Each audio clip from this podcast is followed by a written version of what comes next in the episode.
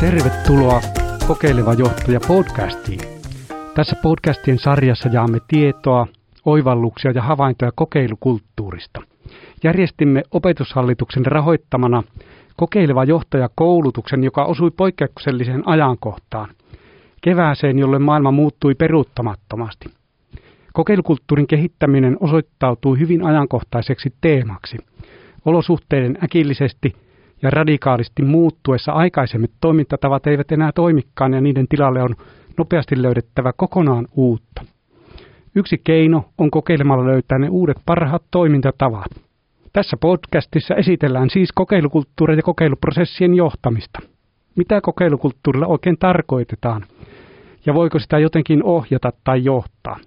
Olen Pauli Kallio Itä-Suomen yliopistosta.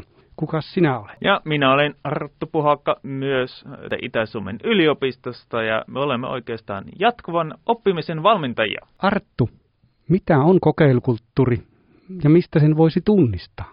Oikein ajankohtainen kysymys. Kokeilukulttuuri vähän liittyy innostumiseen uuteen. Pitäisi olla jonkinlaista rohkeutta kokeilla jotakin uutta ja erilaista ja myös luottamusta epäonnistua. Ja kokeilukulttuuri onkin tapa oppia ja saada tietoa keskeistä vähän niin kuin kokeilla, vaikka pienistikin, jotakin uutta ja katsoa, mitä tieto se kokeilu tuottaa. Ja joskus kokeiltava asia ei toimi, niin se, kannattaa, se antaa kallisarvoisen vihjeen, että nyt pitäisi kokeilla jotakin uutta ja eri tavoin.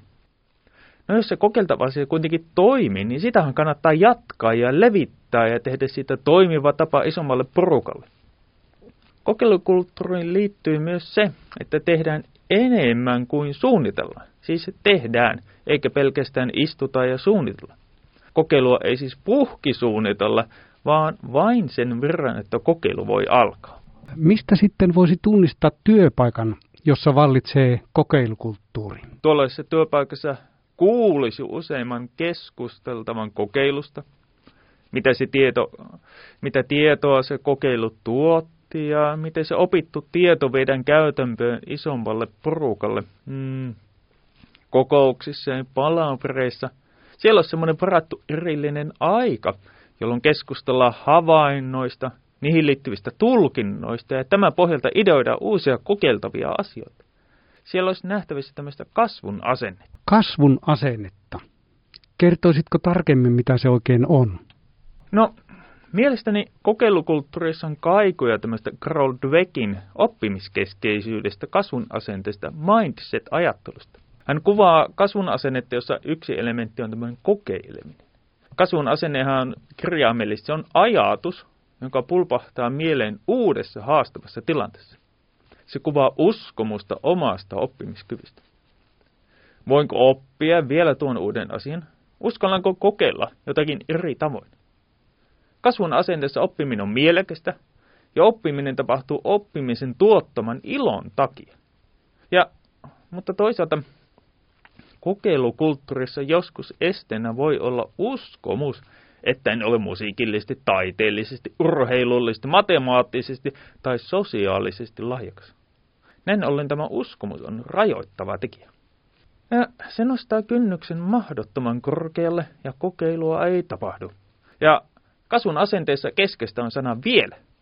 En osaa vielä, mutta ehkäpä huomenna.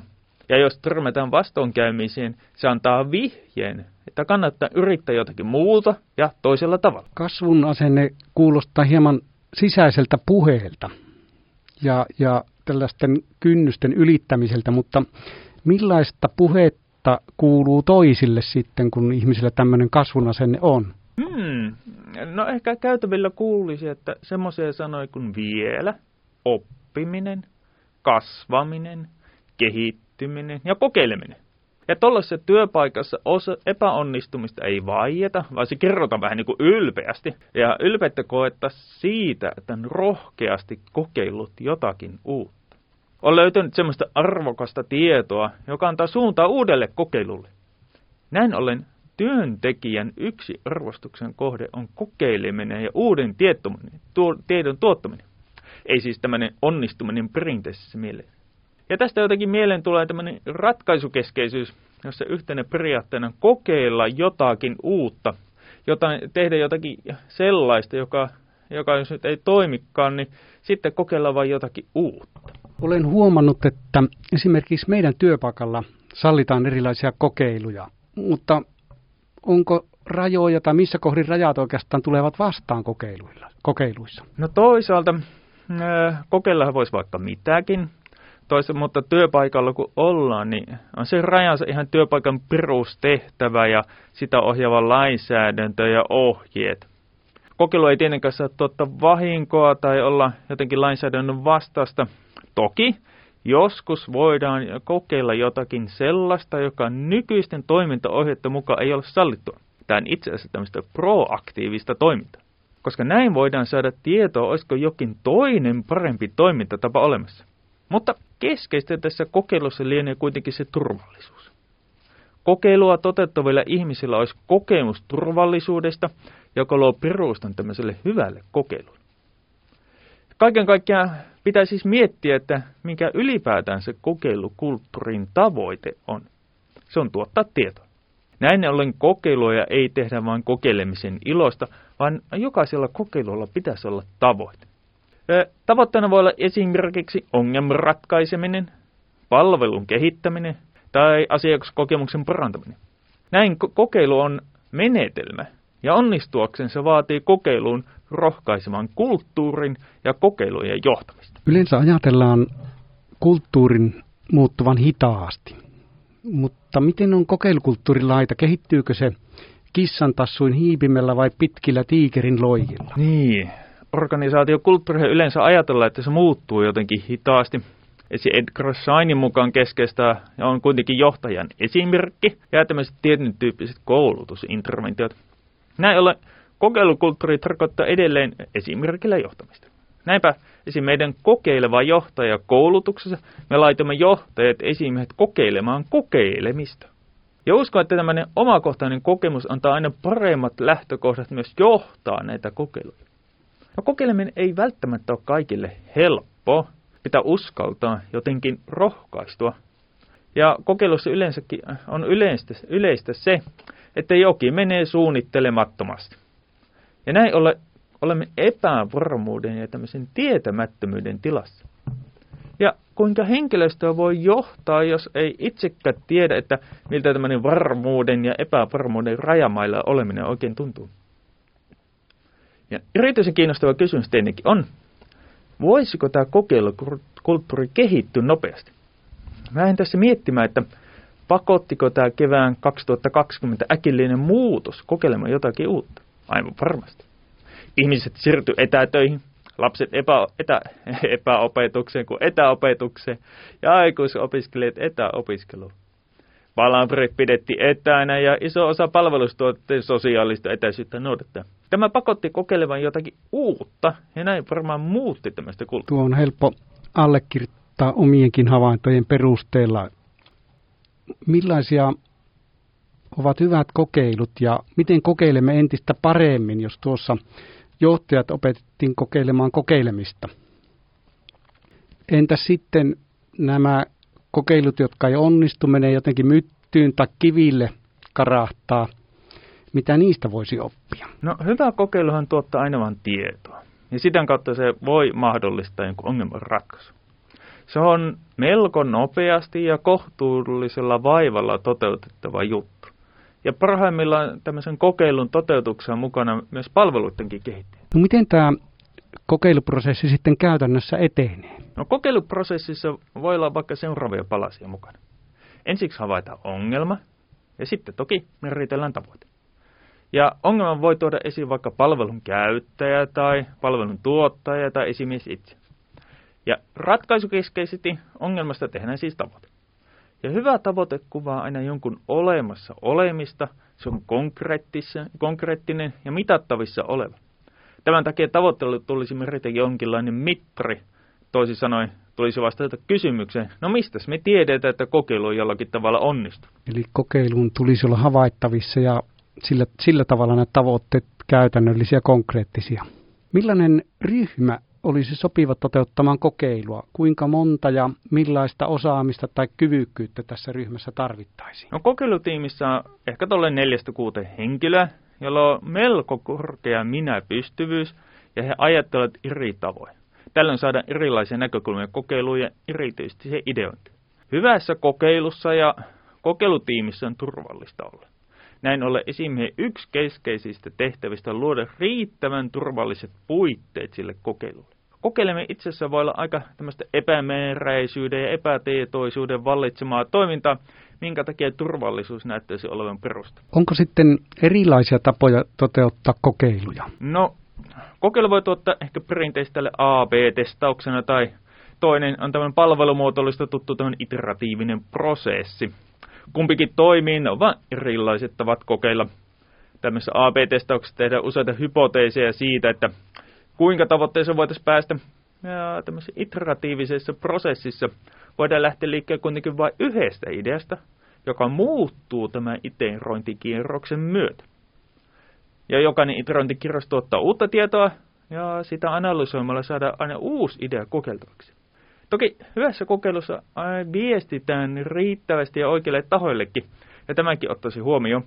Ja kokeilun jälkeen saatua tietoa aina analysoidaan ja sen pohjalta tehdään päätöksiä. Ja joskus tämmöiset päätöksiä voit johtaa uusiin toimintamalleihin ja tapoihin. No me tullaan yliopistosta, joka on tutkimusorganisaatio. Onko millaista tutkimusta kokeilukulttuurista jo on olemassa ja mitä tutkimus on kertoo kokeiluista? No näyttäisi olevan joitakin tutkimusviitteitä, että hyvälle kokeiluun ominaista johtajan tuki, jaetut uskomukset ja omistajuus. Keskeistä näyttää olevan se, että idea kokeiluun syntyy työntekijöiden keskuudessa ja että johtaja rohkaisee kokeilemaan ja sallii kaikenlaiset tulokset sille kokeilulle. Keskeistä on siis lupa tuottaa tietoa, että tämä homma ei toiminutkaan. Ja tämä hyvän kokeilun merkki. No miten sitten sinun omat havaintosi ja kokemuksesi kokeiluista? Kertoisitko jonkin esimerkin sellaisesta, jossa opittiin uutta ja muutettiin kulttuuria? No esim. tässä meidän kokeileva johtajakoulutuksessa laitamme osallistujat kokeilemaan kolmella pallolla jongleerausta. Ja tätä Prote otin itselleni tavoitteeksi kokeilla tätä samaa lajia. Ja me kouluttajatkin osallistumme tähän näin ja sitten näytimme esimerkkiä. Ja aloittaa sen kokeilun tällä työpaikalla ja työajalla, niin sain alussa hieman kummastelevia katseita.